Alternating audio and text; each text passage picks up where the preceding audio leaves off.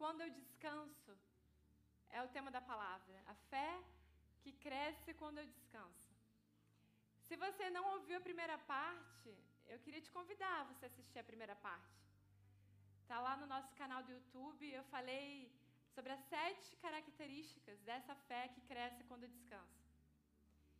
E eu achei que eu tinha terminado ela. Mas aí, quando eu comecei a buscar, Senhor, o que, que você quer falar com os teus filhos no domingo que vem? E o Espírito Santo começou a falar: Eu quero continuar falando sobre aquilo.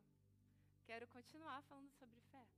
Eu quero continuar revelando aos meus filhos tudo que eu fiz por eles. E aí, o Espírito Santo começou a me dar novas características. E é muito engraçado porque eu comecei a escrever. Primeiro eu escrevo tudo que está vindo, escrevo, escrevo, escrevo. E aí, quando eu terminei, eu começo a configurar ela, fazer ela de um jeito que fique entendível, que eu consiga enxergar. Quando eu terminei ela, eu falei, gente, são mais sete características. Sem ter mínima noção que dariam sete, eu percebi que no final eram mais sete. Não sei se foi uma coincidência. No final das contas, são 14 características. Eu creio que talvez não seja coincidência. Eu creio que o Senhor tinha um propósito em nos dar mais sete características. E essa palavra se chama fé que cresce quando descansa. Só que eu falei que, na verdade, ela deveria ser a fé só cresce quando eu descanso.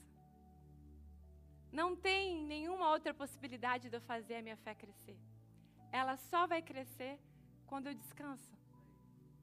A palavra fala que não importa o quanto que você se preocupe, ou você esteja ansioso, ou você se esforce, você não pode adicionar nem mais um dia, nem mais nada na sua vida. Só Ele pode fazer isso por você. Nós aqui da Nova Church, a gente está praticamente expert naquilo que a gente recebeu de Jesus, naquilo que nós temos. Amém? Posso ouvir um amém? Nós aqui estamos praticamente expertos de tudo que Jesus conquistou para nós e agora eu tenho entendimento do que ele conquistou por mim na cruz. Só que Deus tem falado de que ele também quer nos fazer experts de como tomar posse daquilo que ele conquistou por mim e por você na cruz. Talvez você me diga: "Não, Fernanda, eu já tenho noção do que Deus, do que Jesus conquistou por mim na cruz". Mas será que você é um expert em como tomar posse? Do que ele conquistou por mim e por você na cruz? E é sobre isso que o Espírito Santo quer continuar falando aos nossos corações. E eu queria começar com esse entendimento. Por causa da obra consumada e perfeita de Jesus na cruz, nós entendemos que a fé não vai nos ajudar a conquistar nada Tem algum cérebro fritando aí ou só o meu?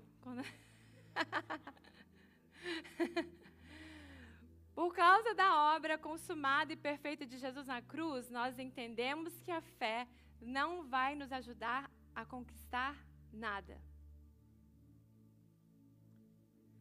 Na verdade, o que a fé nos ajuda é a tomar posse do que Jesus já conquistou por nós na cruz. Sabe por quê, gente? Eu vejo as pessoas pedindo fé. Pedindo mais fé porque elas acham que a fé delas é o que vai fazer com que elas conquistem as bênçãos. Só que na verdade não é a sua fé que vai fazer com que você conquiste a bênção. Você precisa entender que tudo já foi conquistado. Todas as bênçãos estão disponíveis para você. Jesus foi quem conquistou, não foi você e nem a sua fé. Mas Jesus já conquistou tudo para você. Pessoas pedem por mais fé ou pedem para que a sua fé cresça. Gente, falem a verdade aí. Quem aí já orou para que a sua fé cresça? Levanta a mão. Vamos lá, eu sei que tem mais gente. Vamos levantando as mãos, está aparecendo, isso. Porque eu já fiz muito isso. Eu já orei ou pedindo fé, ou pedindo que a minha fé crescesse. Senhor, me dá mais fé. Qual que era o meu entendimento? Se eu tivesse mais fé, então eu iria sim conquistar as bênçãos de Deus para mim. Só que, na verdade, cada um de nós, nós já temos uma medida de fé. E para que ela cresça agora, eu e você, o que a gente precisa fazer é exercitar a nossa fé. Para que ela cresça. Eu preciso praticar a minha fé para que ela cresça. Eu queria ler em Romanos 12, 3. Olha o que Paulo diz. Pois pela graça que me foi dado, digo a todos vocês: ninguém tenha de si mesmo um conceito mais elevado do que deve ter mas, pelo contrário, tem um conceito equilibrado, de acordo com a medida de fé que Deus lhe concedeu. Quem aqui tem fé? Todos nós. Deus já te concedeu fé. Deus já te concedeu fé. Ele te concedeu uma medida de fé. E é uma coisa engraçada que até a fé que você precisa para crer em Deus é Ele quem te dá. Nem isso você precisa fazer. Nem buscar por fé, nem trabalhar por fé você precisa, porque Ele te deu a fé que você precisa para crer nele. Até isso Ele já fez por você. Ele nos deu a todos nós fé. Então a gente não pede por fé. E a gente não pede por mais fé, mas agora a gente deve exercitá-la, fazê-la crescer, amadurecer a nossa fé, fazer com que ela cresça, sair da teoria e agora a gente viver a prática da fé, viver de fato pela fé. Por que será que tem algumas pessoas que olham uma situação e falam assim: nossa, isso é impossível? Só que daí eu tenho outra pessoa que fala assim: isso vai ser tranquilo. Então significa que temos fé maior que outras. Qual é a diferença disso? O que, que tem nessa pessoa que fala que isso vai ser tranquilo e o que tem dentro do coração dessa pessoa que diz que isso vai ser impossível? A prática da fé. O exercitar da fé.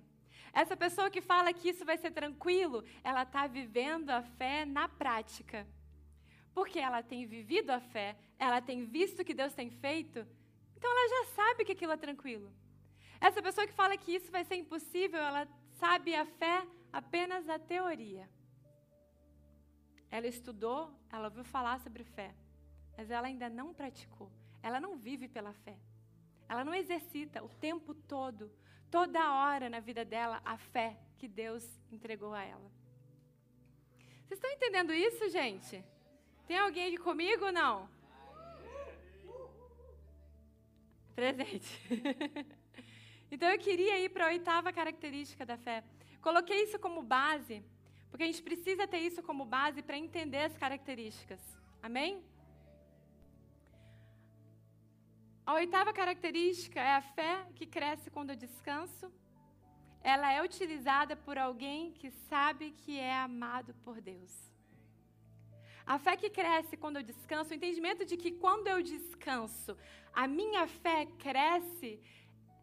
Essa pessoa que tem esse entendimento, ela sabe que ela é amada incondicionalmente por Deus. Porque olha o que diz o versículo. Salmo 127, 1 e 2. Se o Senhor não edificar a casa, em vão trabalham os que a. Gente, esse versículo é assim, fenomenal. Em vão trabalham os que a edificam. Se o Senhor não guardar a cidade, em vão vigia a sentinela. Será inútil levantar de madrugada, dormir tarde, comer o pão que conseguiram com tanto esforço. Porque aos seus amados ele o dá enquanto dormem. Porque aos seus amados ele o dá enquanto dormem. Quem são? Pergunta do milhão. Pergunta que vale um milhão de dólares. Não, gente, tá brincando, pelo amor de Deus. Não grava isso daqui. Mas deveria valer, tá? Deveria valer. Quem são os amados de Deus? Muito bem, você. Ela ainda fez assim, ó, eu. Alguém tinha que ter filmado isso. Eu. Quem são os amados de Deus? Somos nós. Quem são os amados de Deus? Sabe quem são os amados de Deus? São os filhos que sabem que são amados. Você pode me dizer assim, mas Fernanda, todos os filhos de Deus são amados de Deus. Todos os filhos de Deus são amados de Deus. Mas será que todos os filhos sabem que são amados por Deus?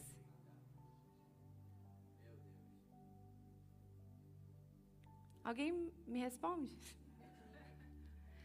Será que todos os filhos sabem que são incondicionalmente amados por Deus? Exatamente. Poucos sabem que são amados por Deus. Esses que ainda não sabem que são amados estão tentando utilizar a fé para alcançar as bênçãos com a sua própria força. E os que abriram seu coração para receber a revelação do quanto são amados estão utilizando a fé para tomar posse do que receberam. Eu vou repetir, gente.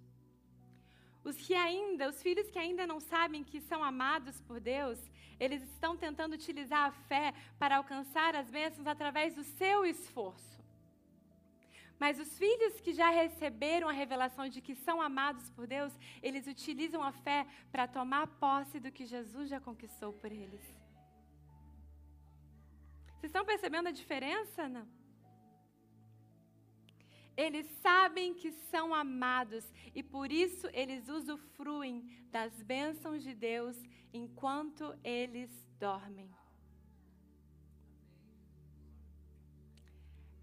Porque eles sabem que são amados profundamente, incondicionalmente amados por Deus. Eles estão usufruindo das bênçãos de Deus enquanto eles dormem. Meu Deus! E aí talvez você esteja se perguntando, mas Nanda, né? Mas Nanda, então descanso significa que eu posso me aposentar precocemente?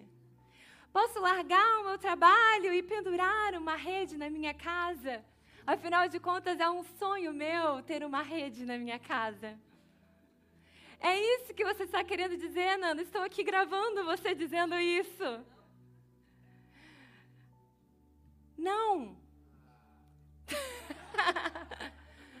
Não é isso. Infelizmente, Dino, que eu, que eu percebi que esse, esse A é do Dino. Descanso significa que do lado de fora pode ter atividade, mas do lado de dentro existe paz. Para quem está anotando aí, descanso quer dizer que do lado de fora pode existir atividade, mas do lado de dentro existe paz. Isso é o descanso. Descanso não é ausência de trabalho, mas é trabalhar tendo a certeza que não sou eu quem está fazendo, mas Jesus é que está fazendo por mim. Meu Deus, um uhul, obrigado Jesus, não é para mim não, é para Jesus. Uhul, glórias a ti, Jesus. Olha o que diz em 2 Coríntios, para a gente entender bem esse conceito. 2 Coríntios 15, 10. Olha o que Paulo fala. Mas pela graça de Deus, sou o que sou. E a sua graça que me foi concedida não se tornou vã. Antes, trabalhei muito mais do que todos eles. Todavia, todavia, não eu, mas a graça de Deus comigo. Eu fui o que trabalhei mais, todavia não eu, mas a graça de Deus comigo. Algumas pessoas podem perguntar: nossa, mas como que você dá conta de fazer tudo o que você faz? Como que você dá conta de tudo, de trabalhar, de cuidar disso, de cuidar daquilo, de fazer isso? Com um sorriso no rosto ainda por cima? Cara, porque eu estou vivendo descanso. Porque eu entendi que Ele me deu, Ele está me mantendo e Ele já supriu tudo. Então, pronto.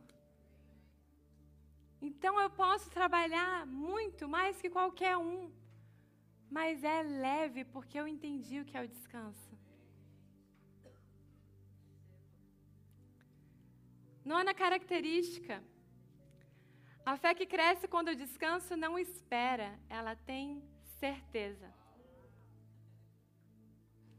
Gente, não vamos confundir esperança com fé. Esperança é uma coisa, fé é outra. Uma coisa é uma coisa. Aquele, né, aquele questão teó teórica e teológica nossa que a gente sabe muito bem. Uma coisa é uma coisa, outra coisa é outra coisa. Esperança é uma coisa, fé é outra.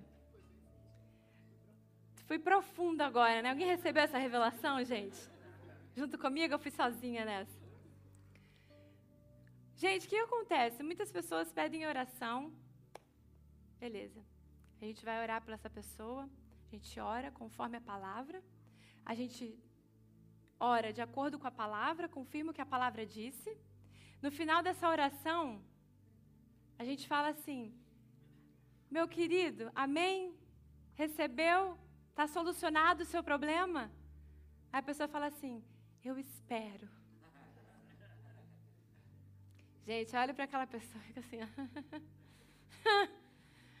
eu não falo, mas dentro da minha cabeça eu estou assim: Ô oh, Jesus, não vai acontecer nada que eu orei agora. Porque ela está esperando e eu estou crendo. Eu estou crendo e a pessoa está esperando que aconteça. E a palavra diz que quando dois concordarem, crerem, quando dois concordarem e crerem, o Senhor vai fazer aquilo. Então a gente tem que parar de esperar que Deus faça e crer que Ele já fez. A fé é a certeza, não é a esperança, amém? O fé Olha só, existe uma diferença entre fé em Deus e fé do tipo de Deus. Que o Reinaldo até pregou, o Reinaldo fez uma pregação que foi só sobre a fé do tipo de Deus, foi só sobre isso. A gente poderia passar um culto aqui falando sobre a fé do tipo de Deus. Mas só resumidamente para a gente entender. Fé em Deus é assim, ó. Deus, eu espero que você faça isso. Fé do tipo de Deus é: Deus, eu te agradeço porque Jesus já fez isso por mim na cruz. Eu recebo isso na minha vida e eu vou viver aquilo que a palavra de Deus diz que eu vou viver. Obrigado, já está feito, está concluído. Essa é a fé do tipo de Deus. Eu falo o que Ele fala.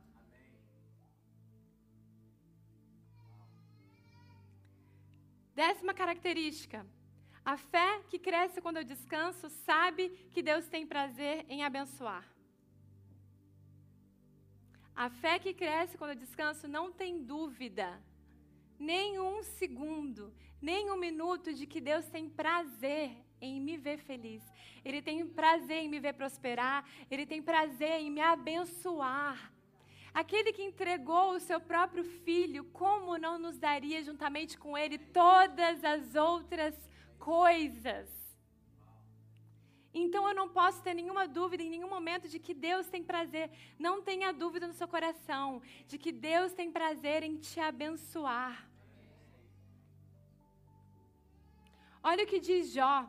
O Reinaldo falou sobre esse versículo na, na palavra passada. E, cara, aquele versículo ficou na minha mente. Eu falei: caraca. Jó 3, 25 e 26. Diz assim: olha o que Jó falou.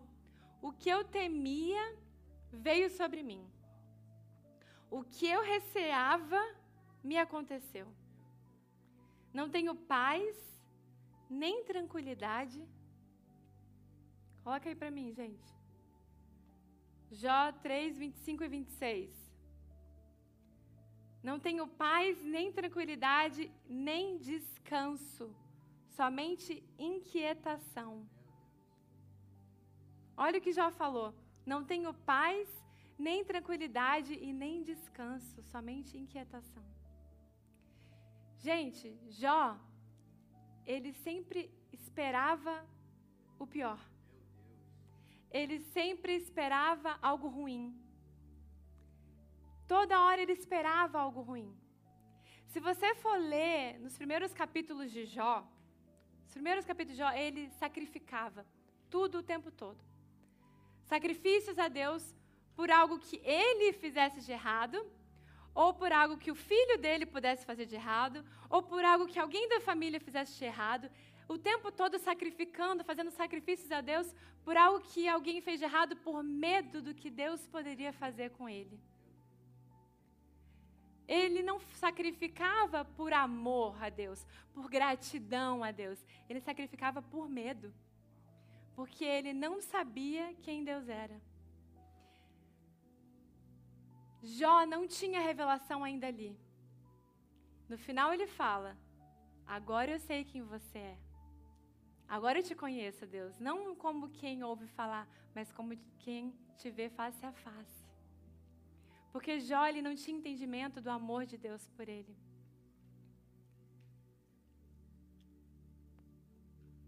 Gente, quantas pessoas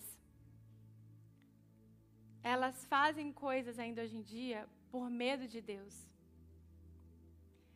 Tem gente que, por exemplo, jejua por medo de que Deus não faça algo que elas acham que ele deveria fazer. Parece que elas querem dar uma chave de braço em Deus para que ele faça algo que parece que ele não quer fazer. Eu, você sabe o que é uma chave de braço? Eu queria, eu queria chamar uma pessoa que sabe de jiu-jitsu aqui para mostrar para gente o que é uma chave de braço. Vem aqui, Ti. Vem aqui. E eu quero alguém para ele fazer a chave de braço. E eu vou deixar, eu vou deixar o. Pronto. Pode vir, vem. Ele vai dar a chave de braço em você. Se você quiser se voluntariar a ele dar a chave de braço em você, fica à vontade. Não, porque eu já chamei ele. Mas então vem, vem. Gente, vamos descobrir, quem não sabe, vamos descobrir o que é uma Ó, o, o, o Gabriel, é, Gabriel é que é Deus, representando Deus. Uau! E o Tiago, um de nós, jejuando e fazendo com que Deus faça aquilo que talvez Deus não esteja tanto vontade de fazer, mas vai fazer. Vai fazer. Mostra aí, tia, como que é uma chave de braço.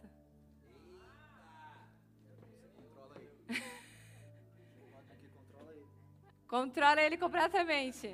Uma sal... Aí no jiu-jitsu tem que bater três vezes pra parar. Isso aí. Uma salva de palmas, gente. Obrigada, gente. Mas eu queria que vocês vissem, ele deixou ali, né, o Gabriel completamente sem ação. A pessoa só tem uma opção nessa hora, que é bater. Fala assim, larga o meu braço, diz isso. E às vezes eu tenho a impressão de que quando a pessoa ela faz jejum, ela está fazendo uma chave de braço em Deus. Tipo assim, Deus, eu orei. Já faz três dias que você não me respondeu. Então eu estou começando a achar que de repente você não quer fazer aquilo. Então o que, que eu vou fazer? Vou fazer um jejum. Para daí, quem sabe, te convencer de que eu mereço. Afinal de contas, olha aqui, o meu estômago está chegando na minha costela e eu estou fraco. E você quer que eu morra, Deus? É isso? Começa a fazer um drama, né? É isso? Você quer que eu morra? Mas não respondeu com três dias. Não, Deus, então eu vou fazer um jejum de sete dias. Não respondeu com sete, então eu vou fazer um jejum de 21. Que a, tu vai fazer, Deus, o que eu quero. Ah, mas tu vai. Nem que eu morra de fome. Tu vai querer que o filho seu morra de fome? Porque, gente, gente, nada contra o jejum. Você quer fazer jejum? Pode fazer jejum. Porém, o jejum, ele não é uma barganha de você com Deus. Ele não é eu vou te dar uma chave de braço para você fazer. Sabe por quê? Porque Deus, ele tem prazer em fazer. Na verdade, Jesus já fez. Então, quando eu faço jejum, é para mim. Não é para Deus. Sabe o que acontece? Dá três dias, sua carne está assim, ó. O que você vai fazer? O que você vai fazer? O que você vai fazer? Aí você fala assim: vou fazer um jejum para você, carne, ficar aí no seu lugar e aguardar Deus fazer. Não é para eu convencer Deus de fazer algo por mim, porque Ele já fez tudo. Uh, uma salva de palmas, gente. Será que você pode dizer para o seu amigo do lado, Deus já fez tudo? Deus já fez tudo. Cara, quando eu tenho essa revelação de que a obra de Jesus, ela não depende de mim, dependeu 100% de Jesus, a glória é toda dele. Por que, que a honra a glória é toda dele? Porque ele fez tudo. You gave it all. Cadê Jonas? To bring me home. Meu Deus, ele já fez tudo. Jesus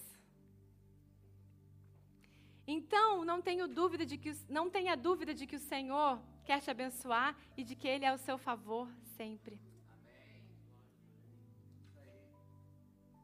Décima primeira característica.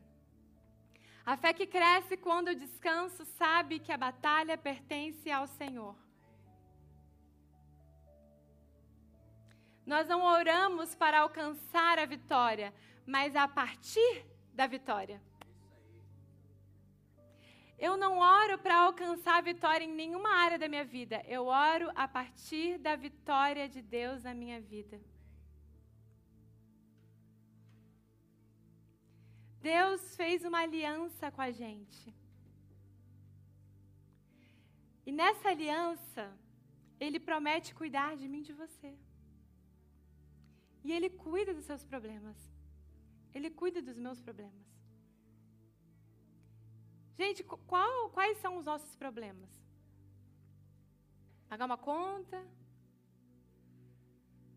Suprir para a família? Uma doença que talvez eu tenha? Esse é o nosso problema, certo? Mais ou menos, resumidinho aqui. E qual seria o, vou colocar em aspas, o problema de Deus? Porque é claro que Deus não tem problema. Mas qual seria a questão de Deus?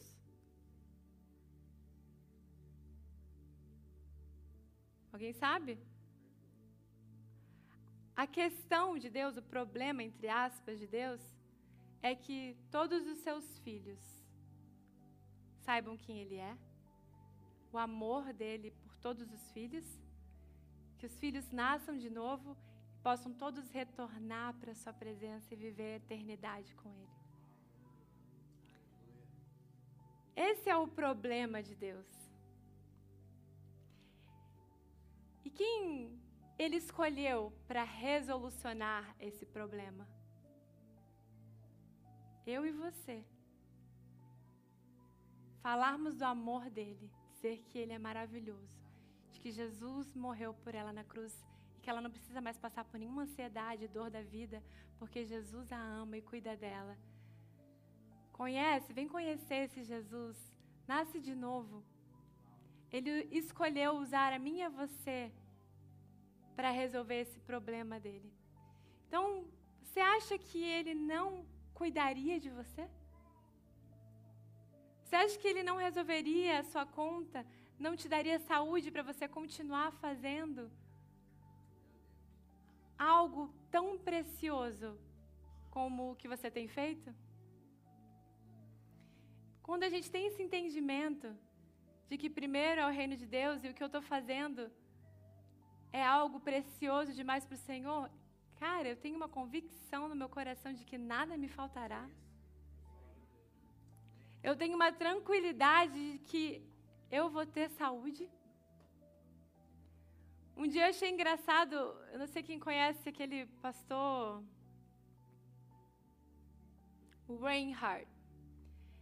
Ele estava falando que um dia ele entrou no, no elevador do aeroporto que ele estava chegando no Brasil. E aí o cara entrou muita gente no elevador. E aí o pessoal falou assim: "Nossa, esse elevador vai cair". Aí ele: "Não vai não". Aí todo mundo no elevador cheio parou e olhou para ele, ele: "Porque eu tô aqui". Naquele sotaque dele: "Porque eu estou aqui". Cara, eu achei aquilo tão fantástico. Eu falei: "Cara, é isso". Deus tem um propósito na minha e na sua vida. Então, a morte não vai nos parar. A doença não pode, porque Deus tem um propósito na minha e na sua vida. Meu Deus, quando a gente entende isso, fala, Pai, eu sei que você não vai me deixar faltar nunca nada. E a batalha é sua. Décimo segunda característica. A fé que cresce quando eu descanso não corre atrás da benção. A fé que cresce quando eu descanso não corre atrás das bênçãos.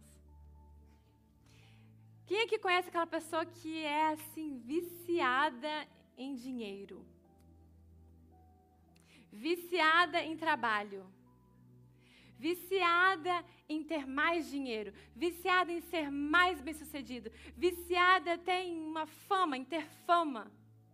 Essas pessoas elas ficam correndo sem parar atrás da bênção, atrás da bênção, atrás da bênção.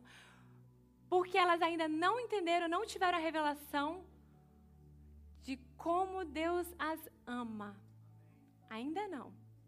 Porque na hora que elas têm a revelação de quanto Deus as ama, como Ele cuida delas, essas pessoas elas simplesmente param de correr atrás da bênção. Porque elas entenderam o que diz em Salmos 23, 6.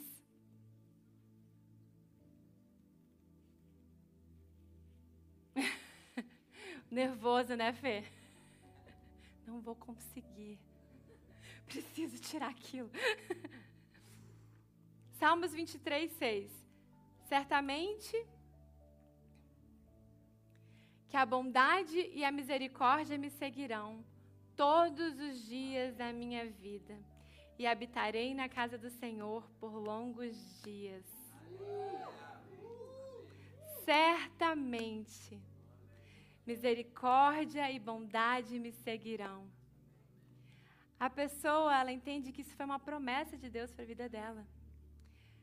Bênçãos e misericórdia, a bondade de Deus, ela vai me seguir. Não sou eu. É a minha posição como filha amada não é ficar correndo atrás da bênção, correndo atrás de mais dinheiro, correndo atrás de sucesso, correndo porque eu entendi que não tem como eu ser mais abençoada do que eu já sou. Não tem como eu ser mais favorecida do que eu já sou. Jesus já entregou tudo, He gave it all, Ele já entregou tudo por nós. Então eu sei que as bênçãos correm atrás de mim. As bênçãos me seguem. E às vezes a gente tem que falar, calma aí, bênção, calma um pouquinho aí, que estou usufruindo dessa bênção aqui primeiro. Você precisa esperar. E é assim que você tem que viver. E se você não está vivendo assim, você precisa parar e descansar na obra consumada de Jesus. Quando você parar, eu te garanto que você vai viver isso daqui. Bênção e misericórdia, bondade e misericórdia vão te seguir. Ah, mas isso existe fé. Uau! Que inteligente! Exige fé. Mas já estamos aqui para colocar ela em prática. O justo viverá pela fé. Vamos sair em nome de Jesus, gente. Filhos amados, meus filhos amados. Eu entreguei tanta coisa a vocês e eu quero muito que vocês vivam, usufruam de tudo que eu dei para vocês. Comecem a viver pela fé, comecem a praticar a fé. Descansem, aprendam a descansar em mim. Aquele que o Senhor ama, Ele dá enquanto dorme. Gente, quem tem recebido enquanto dorme aqui? Meu Deus! Como isso é maravilhoso e Ele quer isso para todos os filhos. Meu Deus! Décimo terceiro. Estou indo para o final. Décimo quarto é o último. Mas pode ficar aí, banda. Pode ficar aí. Segura. A fé que cresce quando eu descanso significa estar assentado com Cristo em lugares celestiais.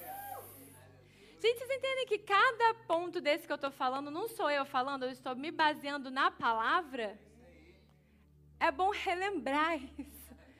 De que nada que eu estou falando aqui é algo que eu achei, foi algo que eu li. Foi algo que a palavra estava escrito e a gente lê na palavra e a gente aprende com a palavra. E a palavra diz que a fé que, que cresce quando eu descanso, ela sabe, se as pessoas que utilizam essa fé que cresce no descanso, elas sabem que elas estão assentadas com Jesus em regiões celestiais. Assentadas. Kate? e agora eu acabei de ter uma ideia de outro exemplo. Quero mais dois voluntários aqui. Não pode repetir. Obrigada. Eu queria, sério mesmo, dois voluntários com duas cadeiras aqui em cima, rapidinho, para a gente dar esse exemplo. Para ficar bem na. Traz a própria cadeira, cada Muito bem, Rafa! Eu preciso de mais um, gente. Vem, Zezé.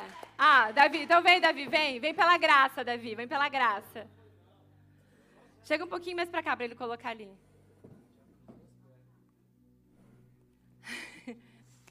Antes de eu começar com esse exemplo, eu queria ler o versículo em Efésios. É bom que fica aqui já aparecendo, né? Se quiser, queria ser famoso, qual que é o seu Instagram, Rafa? Esculacho RJ, brincadeira. Brincadeira, gente. Não estamos atrás da fama, né? Acabei de falar, a fama que corre atrás da gente, olha aí. Tá vendo? Tu estava ali quieto no seu canto, chamei, agora tu falando no seu Instagram aqui, gente. Antes de eu dar o exemplo, eu queria ler Efésios 2, de 4 ao 7. Olha que coisa mais linda.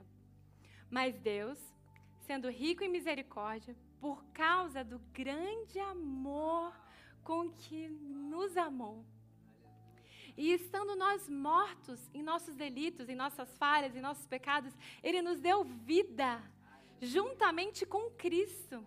Pela graça vocês são salvos. E juntamente com Ele, Ele nos ressuscitou e nos fez assentar nos lugares celestiais em Cristo Jesus.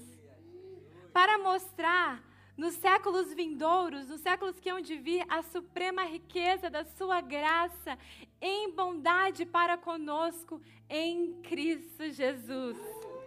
Você pode se alegrar comigo com esse versículo?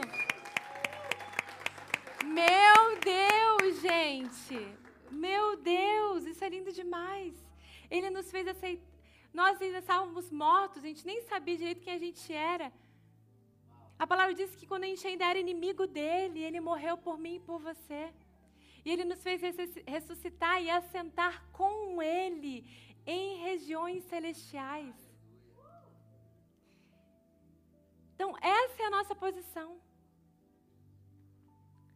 Rafa é Jesus. E o Davi, um de nós. Gente, eu, eu, tudo me vem música na cabeça, desculpa, mas. Sabe qual é que é, né? Mas eu, o Davi é um de nós, filhos de Deus amado, assentado com Cristo, em Cristo, nas regiões celestiais. E aí, essa é a posição do Davi. Essa é a posição dele eternamente, ou ele nos fez assentar por um período? Essa é a posição dele como filho eternamente. Mas aí o Davi está passando por um momento difícil. Situação difícil. E aí o que, que ele faz? Ele ora. Porque é isso que a gente faz quando a gente passa por um momento difícil. Amém, igreja? Isso que a gente faz. Amém, Davi? Amém. Só que daí passa um dia, passa dois dias, passam três dias, passa um mês, passam dois meses, passa um ano. Nada daquilo que você pediu a Deus está acontecendo. O que, que você faz, Davi? Você permanece.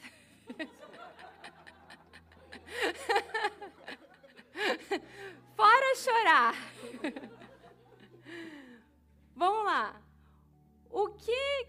você deveria fazer? o que o Davi deveria fazer é permanecer assentado. Mas o que, que a grande maioria de nós a gente faz? Levanta, Davi. Começa a andar aqui, para lá e para cá. Fala, Deus, que, que isso, cara? Por que, que você está demorando tanto de responder? Nada está acontecendo, não tem dinheiro. Cara, o que, que eu faço, Deus? Já sei, tive uma ideia. Vou fazer alguma coisa eu mesmo, vou tomar alguma atitude, vou, vou eu fazer, já que, já que você não está fazendo, vou jejuar, vai ser o jeito. Porque tu não me respondeu, então eu preciso que você me responda. Vou boca no pó, boca no pó. Orar de joelho, no milho, para ver isso. Isso aí, vou orar com mais força, alto. Ora alto aí, Davi. chora, Davi, chora. Isso. Isso é ou não é o que muitos de nós fazemos?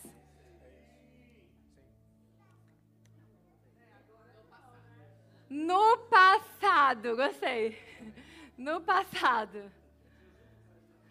No, Jesus está assentado. Tem um pingo de ansiedade em Jesus. Ele já fez tudo o que ele deveria fazer, uma tranquilidade em pessoa. E às vezes eu acho que as pessoas ficam olhando, né, acham assim, Jesus olhando para o Davi, indo para lá e para cá. O que passa na mente de Jesus?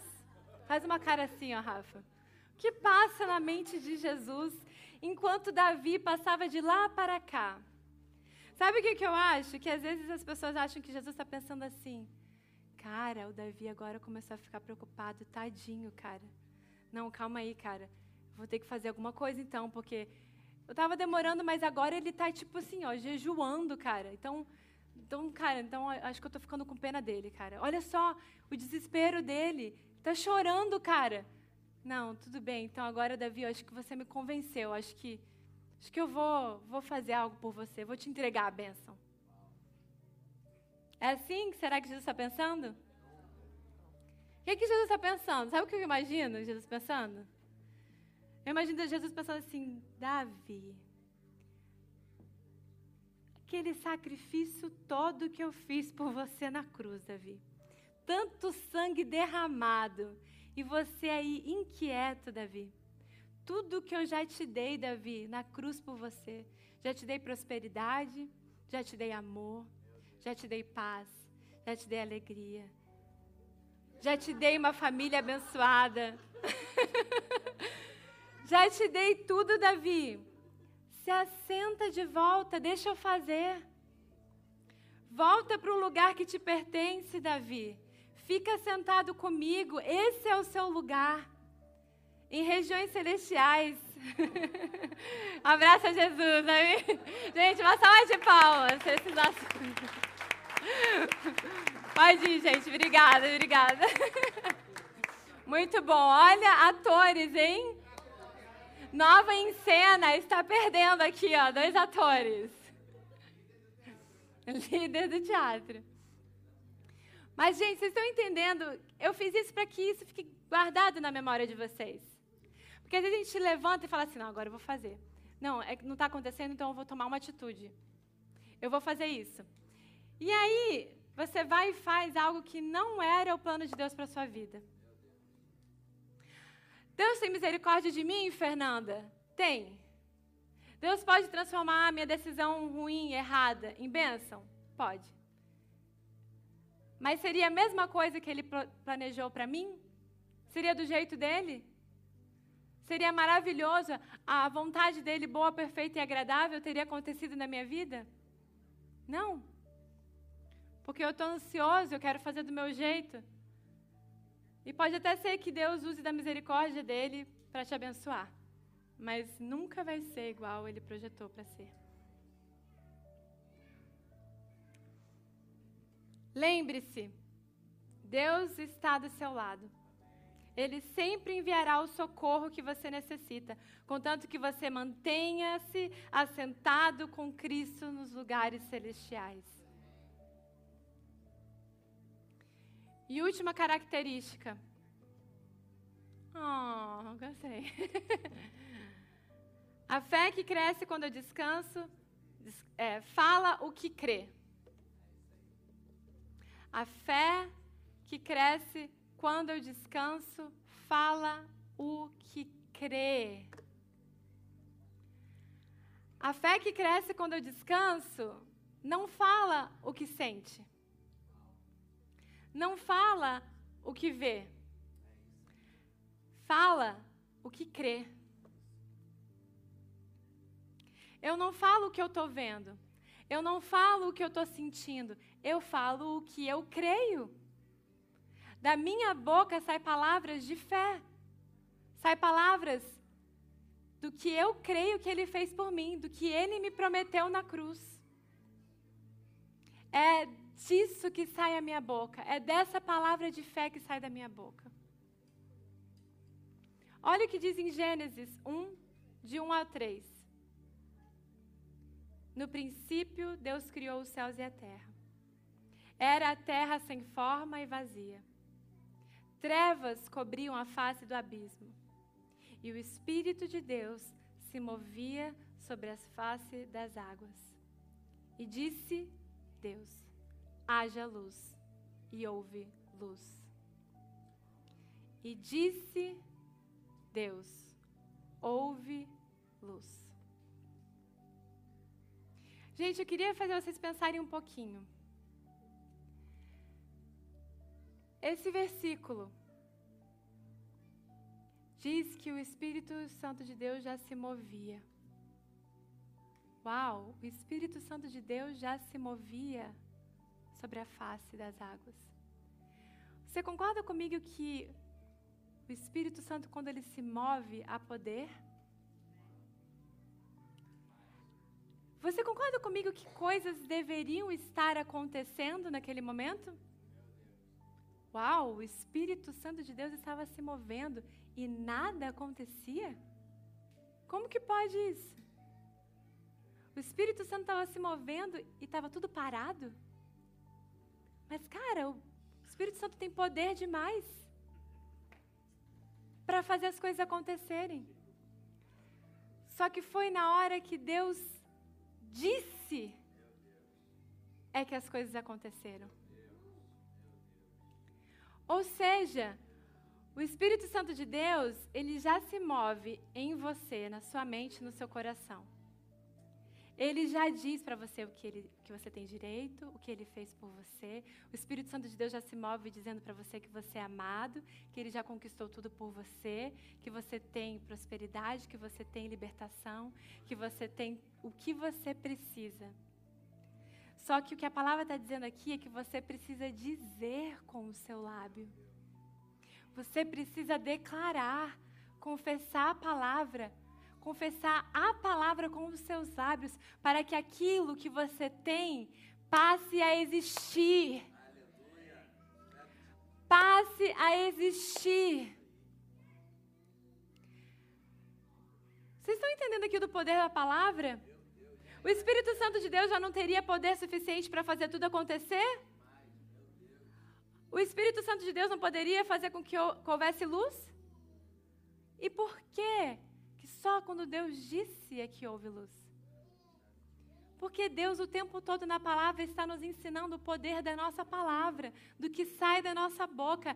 Da nossa boca tem que sair palavras de fé, tem que sair palavras, Senhor, eu declaro, acabou esse momento difícil na minha vida. Senhor, eu declaro porque você já conquistou paz para mim, você já conquistou a minha liberdade. Eu declaro a tua palavra. Faz trazer existência aquilo que não existe como se já existisse através do poder da sua palavra. Chama a existência em nome de Jesus. Meu Deus, o poder da palavra está na sua boca fala, declara, confessa a palavra. Salmos 43, 5. Por que estás abatida? Gente, Davi está falando aqui com a alma dele. Por que estás abatido a minha alma? Por que te perturbas dentro de mim? Espera em Deus, pois eu ainda o louvarei a Ele, meu auxílio e Deus meu.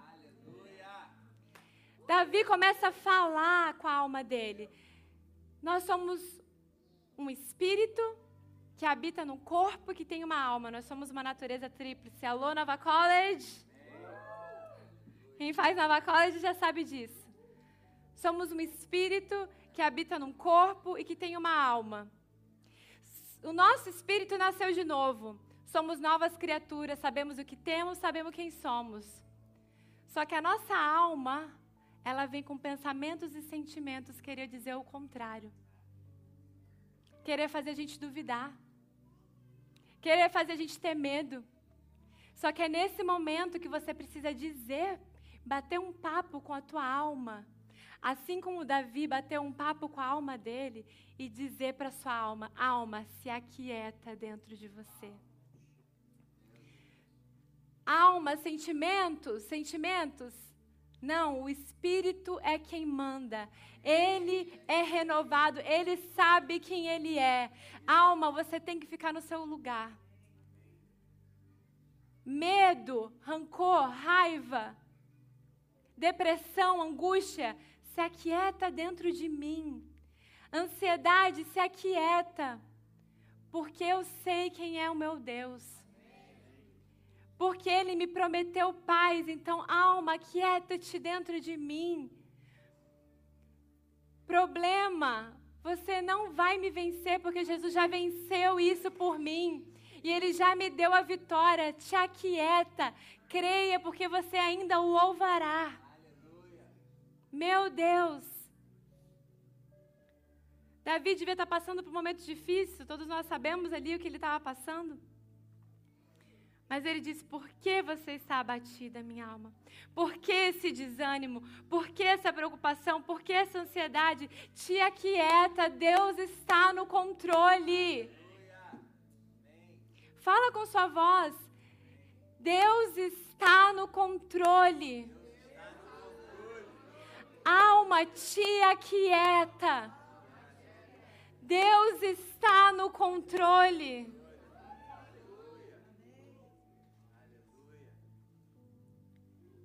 Diga com a sua boca o que você crê.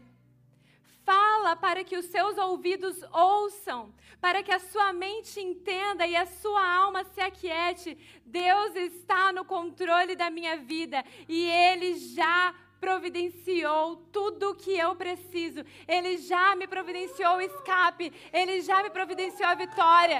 Ele já me providenciou o sucesso do meu negócio, a minha cura, a minha alegria tudo, o meu visto, seja lá o que for, Ele já providenciou. Meu Deus! Está animado como eu?